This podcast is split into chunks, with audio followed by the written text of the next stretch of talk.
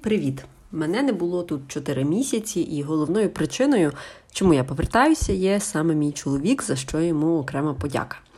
Сьогодні ми з ним мали цікавий діалог. Я поскаржилася, що за місяць не прочитала жодної книги. Тобто, насправді я почала читати Семиярусну гору Томаса Мертона, але тільки пройшла половину. Ну, так виходить, що за березень, поки не прочитала жодні, жодної повністю. І за лютий, от зараз згадуючи, прочитала повністю, походу, теж жодної не прочитала повністю. Розумію, що головна причина такого невстигання саме материнство, і, в принципі, не роблю з тої проблеми, з того такої великої. Але що сказав мій чоловік у відповідь?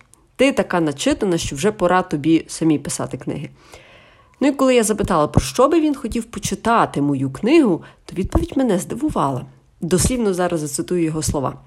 Напиши книжку про те, чому ти постійно повертаєшся до читання Біблії, а не якоїсь іншої книжки із саморозвитку. Ух, скажу чесно, це було для мене відкриттям. Ми, в принципі, з ним домовилися спочатку, що я не писатиму книгу, а запишу подкаст. Ну, оскільки мені зручніша ця платформа, і мені більше подобається говорити, ніж писати. І також я розумію, що для книжки мені ще реально бракує матеріалу, знань і досвіду, тому що все ж таки десь в глибині серця в мене є така думка, така ідея колись написати книгу про свій шлях довіри. Я не впевнена, що це буде книга для широкого загалу, можливо, там взагалі буде кілька примірників для найближчих людей, але час покаже. Тому я планую зараз записати кілька епізодів оновлення серця із поясненням, чому я читаю найчастіше саме Біблію. І зараз, останні кілька місяців, вона є моєю настільною книгою. Вона реально дослівно лежить в мене на столі. І навіть зараз я дивлюсь на неї у перекладі Огієнка. Тому, якщо вам сподобається цей епізод, то ви можете прослухати також випуск 3 і 13, тому що там я більше трошки розмірковую над темами читання Біблії і темою саморозвитку, зокрема, чого він не працює. Маленький коротенький вступ. Можливо, хтось не знає, я більше трьох років працювала в книгарні, тобто читати книги і організовувати події для їхньої промоції було моїм прямим обов'язком. Круто, правда? Так от, за ті роки я перечитала мінімум кілька десятків книг із саморозвитку. Я зараз навіть не знаю точної цифри. Мені важко підрахувати, хіба піду на сайт Goodreads, подивлюся на свою статистику. Але окрім саморозвитку, ще я читала і художню літературу, біографію, історію і так далі. і так далі. Власне, зараз я дуже радію з того, що колись мала такий досвід і спробувала на смак різну self-help літературу, тобто література допоможи собі сам. Бо тепер я, в принципі, знаю, чому більшість із цих книг з галузі self-help не працює. Про це я говорила в подкасті номер 3 можете переслухати, кому цікаво. І тому я сподіваюся, що я зможу стисло далі аргументувати все, що хочу сказати. Почну з того, як я читаю Біблію. Не чому, а спершу як. Тому що насправді є дуже багато способів читати Біблію. Хтось може поставити собі за ціль прочитати і старий, і новий завіт за півроку, і кожного дня буде сидіти мінімум по годині, просто от вздовж від однієї обкладинки до іншої, перечитувати текст, не вникаючи, просто заради галочки. Хтось інший може перечитувати це як історичну хроніку, аби дізнатися, а що ж відбувалося там чи там, в такому-то столітті до нашої ери, чи вже нашої ери. Хтось може читати Біблію із конкретною ціллю знайти всю інформацію, яка стосується, наприклад, сфери фінансів, тому що Біблії точно є що сказати про використання фінансів. Хтось може читати виключно певні книги, які йому чи їй до душі. Знаю людей, які починають взагалі з псалмів читати Біблію. Це теж нормально. І тут я скажу свою пораду спочатку тим, хто буде вперше читати Біблію починайте із Нового Завіту. Вам буде набагато простіше, тому що підкорити старий завіт з першого разу це дуже складне завдання. Я наразі прочитала повністю від А до Я Біблію лише один раз. Чому кажу лише? Тому що планую в майбутньому кожного року перечитувати ще і ще в різних перекладах. Минулого року, наприклад, і позаминулого я читала Біблію в перекладі Турконяка і паралельно в додатку читала переклад сучасною мовою. Зараз, оскільки в мене настільна книга це переклад Огієнка, то читаю зараз Огієнка, паралельно переклад сучасною мовою, бо він легше сприймається. Тому порада номер два.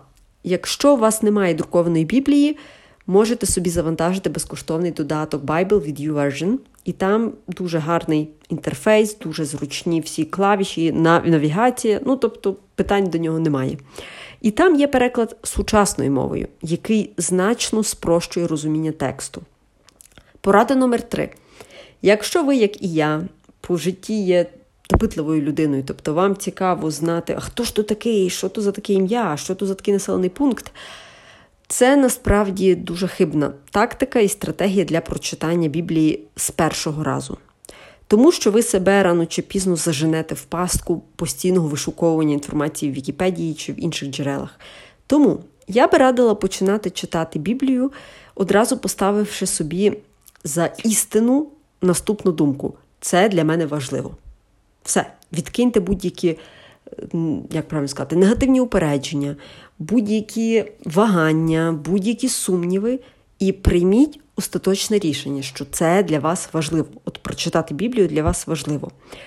Далі, коли ви вже трошки зануритесь, наприклад, в Євангеліє від Матвія чи Марка, можете трошки коригувати свою ціль, свій намір, ось цю аксіому. І, окрім того, що ви зазначили, що це для вас важливо, повірте в те, що Біблія це Слово Боже. Тому що усе християнство і загалом різні релігії базуються саме на вірі. Зрозумійте, на вірі. Ось чому людям так важко вірити, особливо тим, які, наприклад, працюють десь в сферах науки. Вони кажуть, поки я не отримаю доказів, я не повірю. Ну, перепрошую, але віра це якраз вірити в те, що ти не бачиш. Тому що якщо б ми вірили в те, що ми бачимо, то це вже не була б віра, це б вже просто було сприйняття фактів. Ну і тоді це взагалі повністю перекреслює усю значимість християнства. Я зараз говорю конкретно про християнство.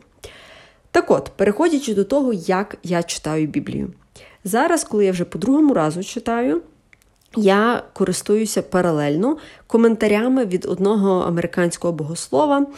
Девіда Гузіка, який дуже чітко зрозуміло майже кожен вірш із Біблії розбирає, наводячи якісь коментарі, посилання і так далі, якісь перехресні місця. І я роблю собі позначки у своїй Біблії. Наприклад, мене зацікавив один фрагмент із книги Йова. Я вже зараз точно не пригадаю, що там було. А, здається, по хронології щось, скільки часу все тривало.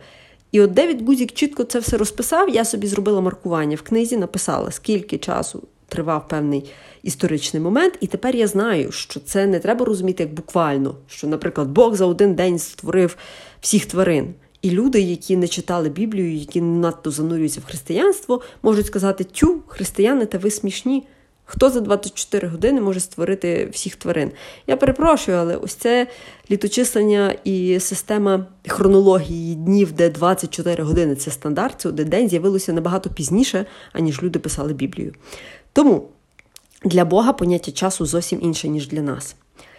Далі я роблю помітки, наприклад, зараз от відкриваю і вам кажу е, кількома різними кольорами. Рожевий це для слів Ісуса. Я виділяю в новому заповіті або в новому завіті, як хто по-різному перекладає, слова Ісуса. Тобто, в будь-який момент, коли, наприклад, мені важко, я можу відкрити і суто читати рожевим кольором те, що виділено, бо я знаю, що це говорив Ісус. Жовтим кольором в мене виділено Божі заповіді. І це я не говорю про ті 10, які Мойсей отримав на горі Синай. Ні, я говорю загалом про всі Божі настанови упродовж всього тексту Біблії. Зелений це вірші про мудрість. Це була така моя задумка, коли я собі завантажила додаток із коментарями. Я одразу знайшла за ключовими словами всі, які є у Біблії вірші про мудрість, всіх їх повиділяла, тому що це власне те, що я здобуваю.